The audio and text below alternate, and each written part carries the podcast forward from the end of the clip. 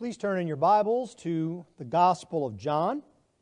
We continue our journey through John's Gospel. We have made it now to chapter 4.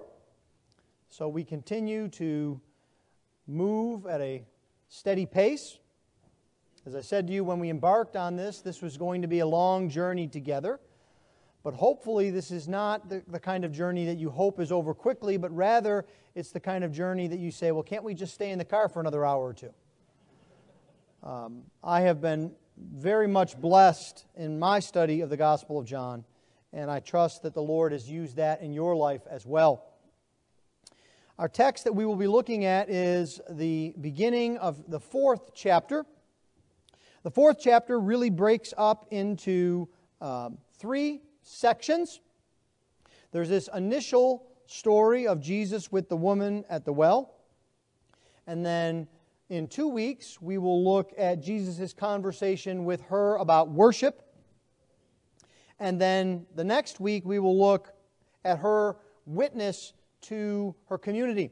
Many um, commentators and preachers will say that this breaks down, and you'll see the alliteration water, worship, witness. And so this morning, we are looking at a story about living water. If you would please give attention to the reading of God's holy word. For the word of the Lord is completely inerrant. The word of the Lord is completely sufficient. And the word of the Lord is completely authoritative. John chapter 4, beginning at verse 1. Now, when Jesus learned that the Pharisees had heard, that Jesus was making and baptizing more disciples than John, although Jesus himself did not baptize, but only his disciples. He left Judea and departed again for Galilee, and he had to pass through Samaria. So he came to a town of Samaria called Sychar, near the field that Jacob had given to his son Joseph. Jacob's well was there. So Jesus, wearied as he was from his journey, was sitting beside the well. It was about the sixth hour. A woman from Samaria came to draw water. Jesus said to her, Give me a drink. For his disciples had gone away into the city to buy food. The Samaritan woman said to him, How is it that you, a Jew, ask for a drink from me, a woman of Samaria? For Jews have no dealings with Samaritans. Jesus answered her, If you knew the gift of God and who it is that is saying to you, Give me a drink, you would have asked him, and he would have given you living water. The woman said to him, Sir, you have nothing to draw water with, and the well is deep. Where do you get that living water? Are you greater than our father Jacob? He gave us the well and drank from it himself, as did his sons and his livestock. Jesus said to her, Everyone who drinks of this water will be thirsty again. But whoever drinks of the water that I will give him will never be thirsty again. The water that I will give him will become in him a spring of water welling up to eternal life.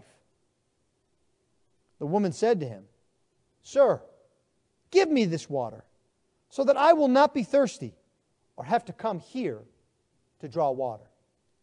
Thus far, the reading of God's holy word. Let's pray for his blessing upon it. Lord, we ask this morning that you would open up your word to us. That as we look at this incident in which our Savior speaks to this woman, and He opens up for her the need that we have, O Lord, a need that we have for living water. We pray, O Lord, that you would fix our eyes on the Savior, and that as we go to Him, we would find that living water. In Christ's name we pray. Amen.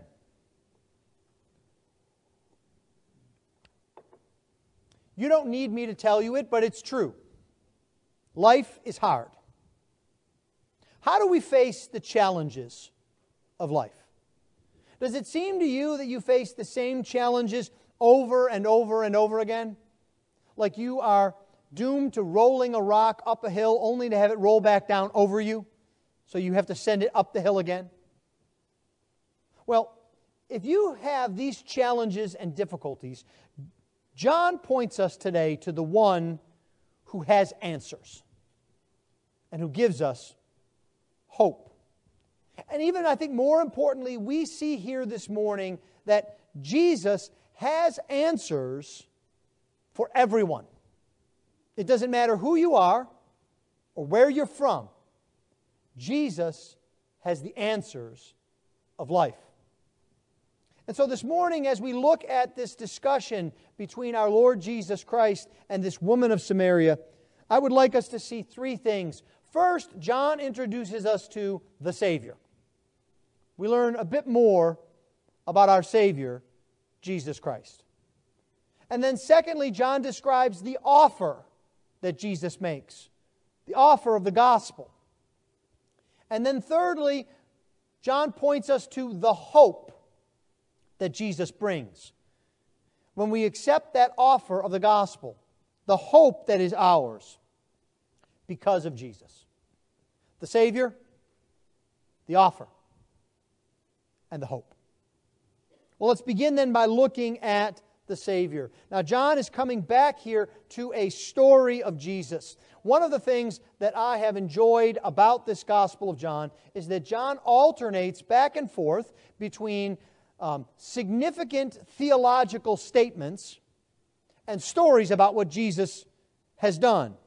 And this is a way in which John makes them flow back and forth, supporting each other and giving us a variety as we understand more about Jesus. We've seen this already in John chapter 1. We have this great prologue in which Jesus is described as being from the beginning, being God, with God, the creator of all things. And then, in that same chapter, there's a story about Jesus gathering disciples. And then in John chapter 2, Jesus goes to a wedding and has great joy and blesses the wedding with his first miracle. But then after that, John tells us that Jesus did not commit himself to man, for he knew what was in every man. And then, of course, there's chapter 3, where we just were most recently, that wonderful conversation, that meeting between Jesus and Nicodemus. And that chapter, you will recall, we looked at recently, ends with again more theology. That how the Father loves the Son and has given to the Son all things into his hand, and that by believing in the Son, we have eternal life. But whoever does not obey the Son, the wrath of God abides on him. And so now back again into a story of Jesus at the start of this fourth chapter. We're about to see Jesus interact with someone else. We saw him interact with Nicodemus, and now he's going to interact with someone who is very different than Nicodemus. Now, Jesus comes here, let's not miss it, as an intentional part of his greater ministry. The chapter opens up Now, when Jesus learned that the Pharisees had heard that Jesus was making and baptizing more disciples than John, he left for Judea and departed again for Galilee. So the Pharisees have found out what Jesus is doing. They've seen that Jesus is gathering a crowd, that he is, or his disciples rather, John corrects us, are baptizing. He's making disciples, he's teaching them. And you remember that recently we looked at how John's disciples didn't like this. They didn't like that Jesus was becoming more popular than their teacher. You know, you'll recall we said they looked at John and they said, John, you're John the Baptist. That's your thing. How can we let Jesus take over your thing? He's becoming bigger than you. And it wasn't just John and his disciples that saw this, it was the Pharisees as well. So we should have expected this. John knew about it. He knew about the controversy. But as yet, Jesus' ministry is just beginning. And yet, Jesus is shaking things up here in Judea. And so Jesus decides to go from Judea, which is far in the south, back to his hometown area of Galilee, farther in the north Now, why does he do this? Perhaps it is to avoid a confrontation right now with the Pharisees. Because we will see later when Jesus is amongst the Pharisees and there is a confrontation, they immediately begin to plot to kill him. And Jesus knows his time has not yet come. And so he doesn't want that confrontation to happen now. It is for another day. And so Jesus leaves that area. It could also be perhaps that Jesus wants to give John the space to conduct his own ministry here in Judea. It will not be long from now before John is captured and put to death by Herod. So Jesus goes back to Galilee where we saw him in chapter 2. Now, notice something in verse 4. It's a very short verse, but it's an important one. And he had to pass through Samaria. Now, this verse tells us a lot about Jesus. On the one hand, Samaria was in between Judea and Galilee. There's Judea, Samaria, and then Galilee. So, in one sense, Jesus has to go through that middle area to get back up to the north. On the other hand, he did not have to go through Samaria. As a matter of fact, most Jews didn't. When they went from north to south or south to north, they went around Samaria. They went a longer route near the Jordan River to avoid going to Samaria. We'll understand why in just a few minutes. So, this is not just a statement about geography, there's something else going on here. Jesus has a divine appointment. We have to understand that everything Jesus did was for a purpose. And so, as we study and read about what he has done, it is to us to look to the Spirit to describe for us, to help us to understand what Jesus' purpose is here. Why was this described to us? Why does John include this statement?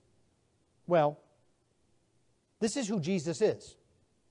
Jesus is the one who initiates action. There's a great deal going on here. Jesus has many important things that are going on, many important matters, and yet he must go to a small town.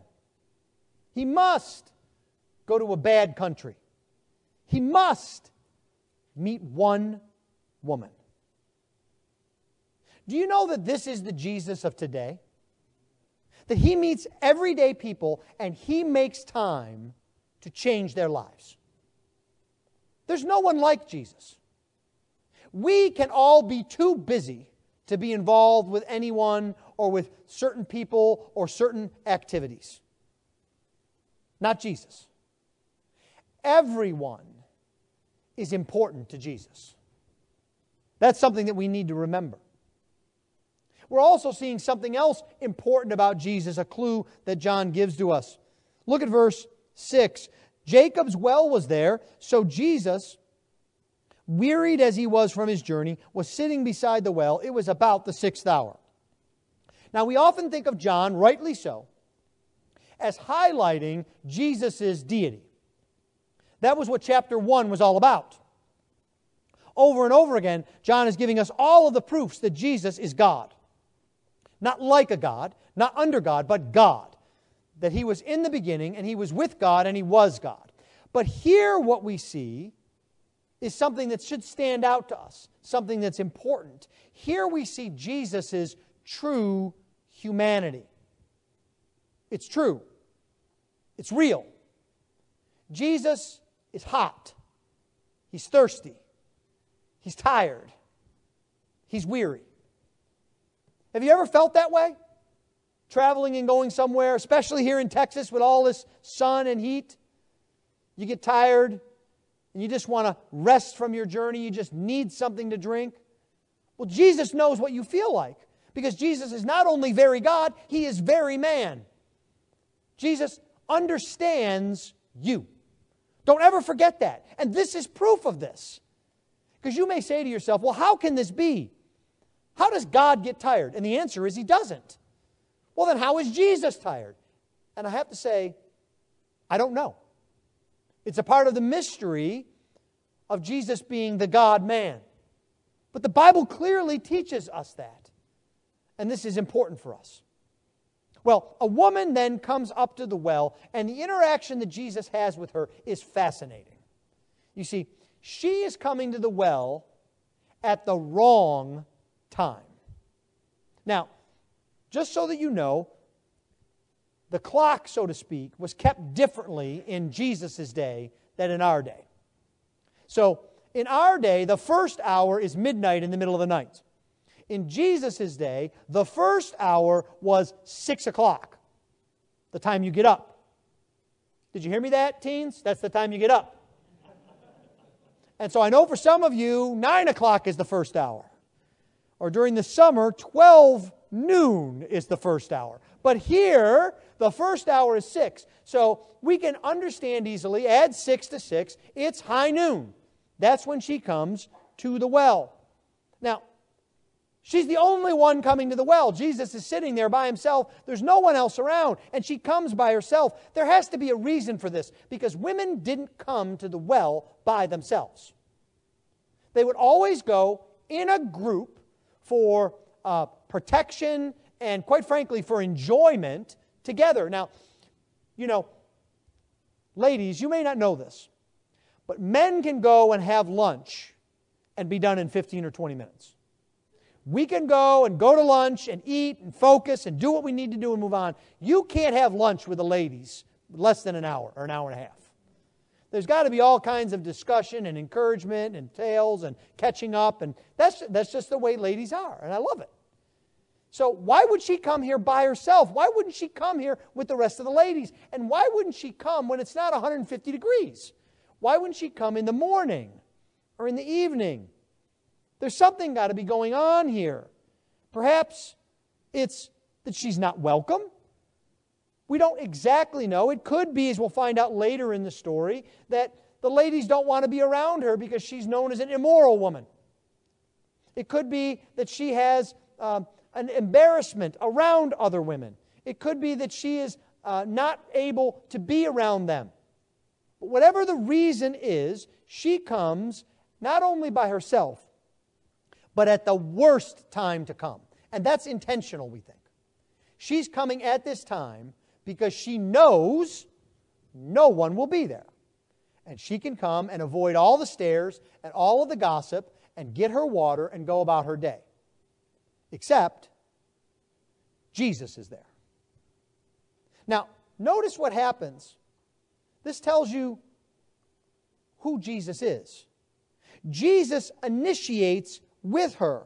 The woman comes to the well to draw water. You could just imagine. She comes in, she sees Jesus, and she does that thing that you and I do when we see someone that we really don't want to have a conversation with in public. We become busy looking at the ground or doing what we're going to do. We don't want to make eye contact. As soon as you make eye contact, there's talking going on, and as soon as there's talking going on, you're stuck. So she is avoiding all of this. So it's Jesus who initiates with her. He says to her, Give me a drink. Now, this is not something that would be normally done. We think, well, so Jesus, he's a friendly guy. He talks to her. This is not what happened in Jesus' day. Men did not initiate discussions with women for several reasons. First, in Jesus' society, women were beneath men. It was a waste of time for a man to spend his time talking with a woman. Secondly, there was an issue of morality here. You wouldn't want to get involved, be seen by others speaking to a woman. And even more than that, Jesus is in a foreign land. He's in Samaria. And he's by himself. And on top of all of that, this woman is very likely, as we've said, an outcast. So this is a big deal that Jesus is initiating. You see, Jesus does this because he knows her. He knows her need. We'll find out more about that later. And so Jesus reaches out to her. And, and do you see how simply he does this? You see how it's a simple phrase, a short phrase, give me some water? I want you to think about this in your own life. If you are afraid to witness to others, afraid to start conversations with others, you know, you don't need to start a conversation with a stranger with, Have you been reading the book of Romans lately? Or have you thought much about the hypostatic union? you don't need to begin there. You could start with something like Is that your car outside? What year is it? Where did you go to school? Is that shirt you're wearing your favorite team? What part of town do you live in? And you can start a real and significant spiritual discussion with something that simple. I know you can do it because Jesus did. So remember that. Now, do you see here how this is just part of a pattern of what we see in Jesus over and over again? That Jesus is the one who reaches out. Jesus doesn't wait for people to be worthy of talking to him. Jesus doesn't wait for them to break the ice. He's the one who initiates it, and it doesn't matter who they are. You couldn't imagine, for example, two people more different than Nicodemus and this woman. Nicodemus is a ruler of the Jews. This woman is a nobody. Nicodemus is a respected religious figure. This woman has multiple husbands. Nicodemus has a name. She doesn't. In almost every way, they are the opposite. But there is a constant. And the constant is that Jesus knows their need, and he knows that the answer to their need is him. Is this how you follow Jesus? You see, Jesus is here at the well, and he's tired, but he's not so tired to reach out. He's not afraid of who she was. He looks past that to her need. Perhaps you don't like to talk to people like this woman. You're afraid because she's not the right sort of people, or you're not sure how she'll react, or will she get violent, or, you know, she doesn't have the same kind of background and upbringing that I did. I'm not sure I'll connect. Well, in the same way, others of you don't ever want to have a conversation with Nicodemus. He's so much more knowledgeable than me. He knows all about the Bible, knows all about these writings. How could I possibly talk to him? But you see, the key here is not being afraid of who people are, but instead being willing to go outside of your comfort zone to talk to other people about Jesus. Well, Jesus takes this initiative, but the interchange shows us how different she is from Jesus, and Jesus has to cross barriers to reach her. We already know she's an outcast because of the time she's at the well. But what John also highlights for us is that she is a Samaritan. She doesn't have a name, but look here in verse 7 a woman from Samaria. And then again in verse 9, the Samaritan woman. And then again, a woman of Samaria. Do you get it? John doesn't want you to miss this. Guess where she's from? Yes, it's Samaria. Believe it or not. That's where she's from. Now, what does this mean? Why does he emphasize this? Who are the Samaritans? Well, the Samaritans are a people that, as we've said, lived kind of in the middle of Palestine, between Judea and Galilee. And they were a people that the Jews hated. You may recall this from the story of the Good Samaritan, that how Jesus told a story that was shocking that a Samaritan would stop and would help a Jew. And there would have been Jews that would have said, Let me lay there and die before a Samaritan touches me. That's how much I hate them. Now, what's with the animosity here? Well, you may recall that after the division of the kingdom of Israel into the northern and the southern kingdoms, that the northern kingdom was conquered first by the empire of Assyria. This was about 700 BC a few hundred years before the southern kingdom fell to Babylon, an entirely different kingdom. And the Assyrians, they had kind of a master plan for conquest. And what they did was they went in and conquered a place, and then they took all of the people who were of nobility, who had skills, who potentially could be leaders, and they took them and they dragged them off into exile to some other country and they left behind the poor and the slaves and the sick and the lame. And then they would bring people from other countries and drop them into that conquered land. And they did that here. They left behind some Jews and they brought in Gentiles from other countries. And the Gentiles began to then intermarry with the Jews that were left, which is a big no no in God's law.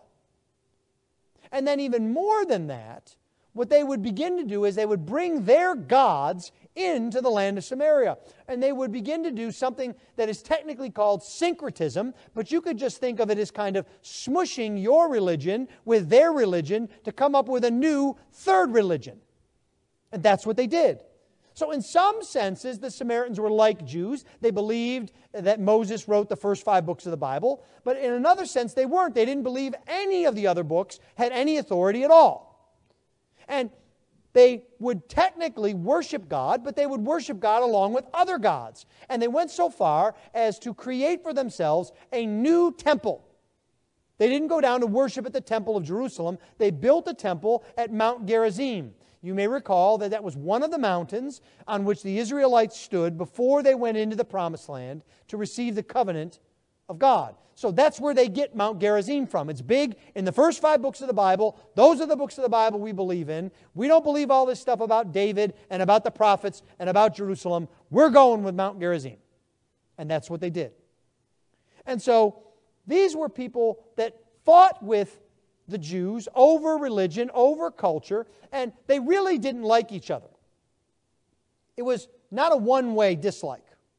And so there is a tale, it's not actually a tale, it's a, it's a history that what happened within Jesus' lifetime. In 6 AD, a group of Samaritans snuck into the temple in Jerusalem and scattered human bones throughout the temple, therefore making the whole temple unclean. Now, could you imagine that? That does not make them most favored nation status. No.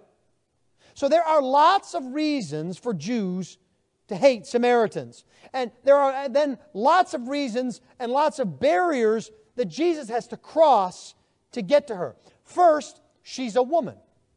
Now, we've talked about this. That made her less worthwhile. A normal rabbi wouldn't waste his time speaking with a woman, trying to teach a woman. It would be beneath him. So he's got to cross that gender barrier. Secondly, there is the ethnic and cultural barrier that I've been talking about. That Samaritans and Jews don't get along at all. They see themselves as very distinct. They're not like close second cousins. No, they're more like almost mortal enemies. He's got to cross that barrier. And then, third, there's on top of it a religious taboo. Look with me, if you would, at verse 9. You see the parenthetical that John gives to us. This is John uh, making a comment about the Samaritan woman's statement. She says, How is it that you, a Jew, ask for a drink from me, a woman of Samaria? And then John says, You see, the Jews have no dealings with Samaritans. And that's a perfectly good translation.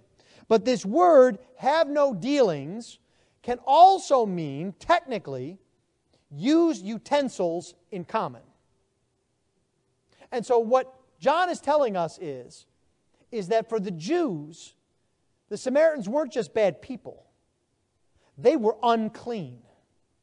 And if you go around unclean people, you become unclean. And so that's another barrier Jesus has to cross. Now, Jesus crosses this barrier all the time. We saw that barrier in our scripture reading earlier where Jesus went and he touched the leper. Now, if we go to the Old Testament, we will see in all instances when someone touches a leper, the leper stays unclean and that person becomes unclean and then has to be segmented off from society. Only Jesus not only does not become unclean, he makes the leper clean. So Jesus crosses that barrier as well. And so he makes this statement give me a drink to cross barriers to get to her. And she is astonished by it. Look at her response. How is it that you, a Jew, ask for a drink from me, a Samaritan? And yet, she's still drawn to Jesus. She doesn't run away. This section here of John's gospel is likely one of the longest, if not the longest, conversations that Jesus is recorded as having with a single person. So she's not running for the hills, she's drawn to him. One commentator puts it this way Here is God so loving the world, not in theory, but in action. That's what Jesus is doing. Jesus crossed boundaries that she never would have. he initiated with her, and she would never be the same again. Are you willing to cross such barriers? So many in this world are willing to talk about barriers, but not cross them. Are you willing to talk to those sorts of people? That's what it means to be a follower of Jesus. Well, notice also how Jesus perseveres with her. Her response is not exactly friendly. It's not really seeker sensitive, is it? What are you doing here? Why would you have a dealing with me? In fact, she highlights the differences. There's animosity here. It's as if she's trying to end an uncomfortable conversation. Almost as if what she's expecting from Jesus is, Oh, I'm sorry, I didn't know you were a Samaritan. I'll leave you alone. But remember, Jesus is the one asking her for something, and Jesus' response is telling. Now, it goes without saying, but every time Jesus speaks, we need to listen and see what he's doing. Now, he had initiated with her, he'd even confronted her because he's asking her for something. And now he says, If you knew the gift of God and who it is that is saying to you, Give me a drink, you would have asked him, and he would have given you living water. Now, this is even more startling. She's resisting giving something to him, and he says, If you only knew, you'd be asking me. Jesus started by asking, but that was just to engage her. He's making clear now that he's not the one in need, she is. And he says, If you knew the gift, which means she doesn't know what could be given. This is clear from verse 11, her response there. She says, Sir, you have nothing to draw water with, and the well is deep. Where do you get that living water? It's as if she says to Jesus, Jesus, you're crazy. You don't even have a bucket. How could you give me any water? And then when Jesus speaks of living water, she's thinking about a stream or a river because in uh, that day there were two types of water there was still water and there was uh, living water or lively water. And still water would be water that you would have in a well, not moving. Living water would be a stream rushing along or a river. And if you know anything about water, you know it's more healthy and actually tastes better to take living water, running water, than to take from something that's, that's still. It's one of the reasons why we have water that comes uh, out of a faucet and we get it that way rather than just filling up a bucket and then using that all week. We don't do it. So she says, There's no stream around here. What are you talking about, living water? And, you know, she makes a statement later in verse 12 about, Are you greater than our father Jacob? It's as if she's saying to him, Listen, sir, if there was a stream around here, Jacob would have found it. That's why he dug this well. Not only is there no stream easy to see, we can guarantee for thousands of years people have been using this well. There's no river around here, there's no stream around here. What are you talking about? How can I possibly get living water? Now, this seems crazy until we remember Nicodemus. Do you remember when Jesus said to him, You must be born again? what his reaction was? Jesus, you're crazy. How am I going to climb back up in my mother's womb? You see? Jesus is speaking of spiritual realities to them. And they don't get it yet. They only see what's in front of them, the physical that's there. The problem is she's thinking too small. She thinks the gift is a sip of water. She doesn't know that Jesus sees through her to her real need, that He can solve her real need, not just this temporary thirst. And people do this all the time, don't they? When you go up to someone and say, Can I help you with something? Do you need something? They'll either say, No, no, no, I'm fine, or they'll make up something small and distracting. You know, it's not too usual when you walk up to someone you don't know and you say, Can I help you with something? and they say, Oh, yes, I have been looking for someone to pour my heart out about my son and daughter. No, they just don't do that. They put up a front. That's what she's doing here. But Jesus says, You need to look to your true need. And once you do, this will cause you to understand and to ask for the gift that meets your need. Some of you here this morning have been avoiding going to God for your true need. Now, you have needs. I understand that. Health needs, financial needs, job concerns, school needs. But you haven't gone to the Lord and said, What I really need, Lord, is to grow in holiness. What I really need, Lord, is to be in your word more. What I really need, Lord, is to be changed more into your image so that I might lead my family, bless my coworkers, and my neighbors. You see, we put up an immediate but not ultimate need to God. But there's more than that. Jesus says, You not only don't understand the gift, you don't understand the giver either. Jesus wants her to know that the offer is more than the gift. The nature of the gift comes from the nature of the giver. And that makes sense because only a capable giver can give such a gift. And so she shows that she does not know the giver in front of her. Look at verse 11 again. Sir, who are you and what are you thinking? Verse 12. Do you think that you are greater than Jacob? Now, the irony is we're sitting here going, well, yeah, of course. Yes. But to her, the answer is no, of course not. Who are you, guy sitting by the well, to tell me how I should live my life and what I should do? In fact, she says the reason we have this well here is that there's no living water. Now, now this is often how people respond to God. We act as if God needs to be bribed before he would give to us and help us.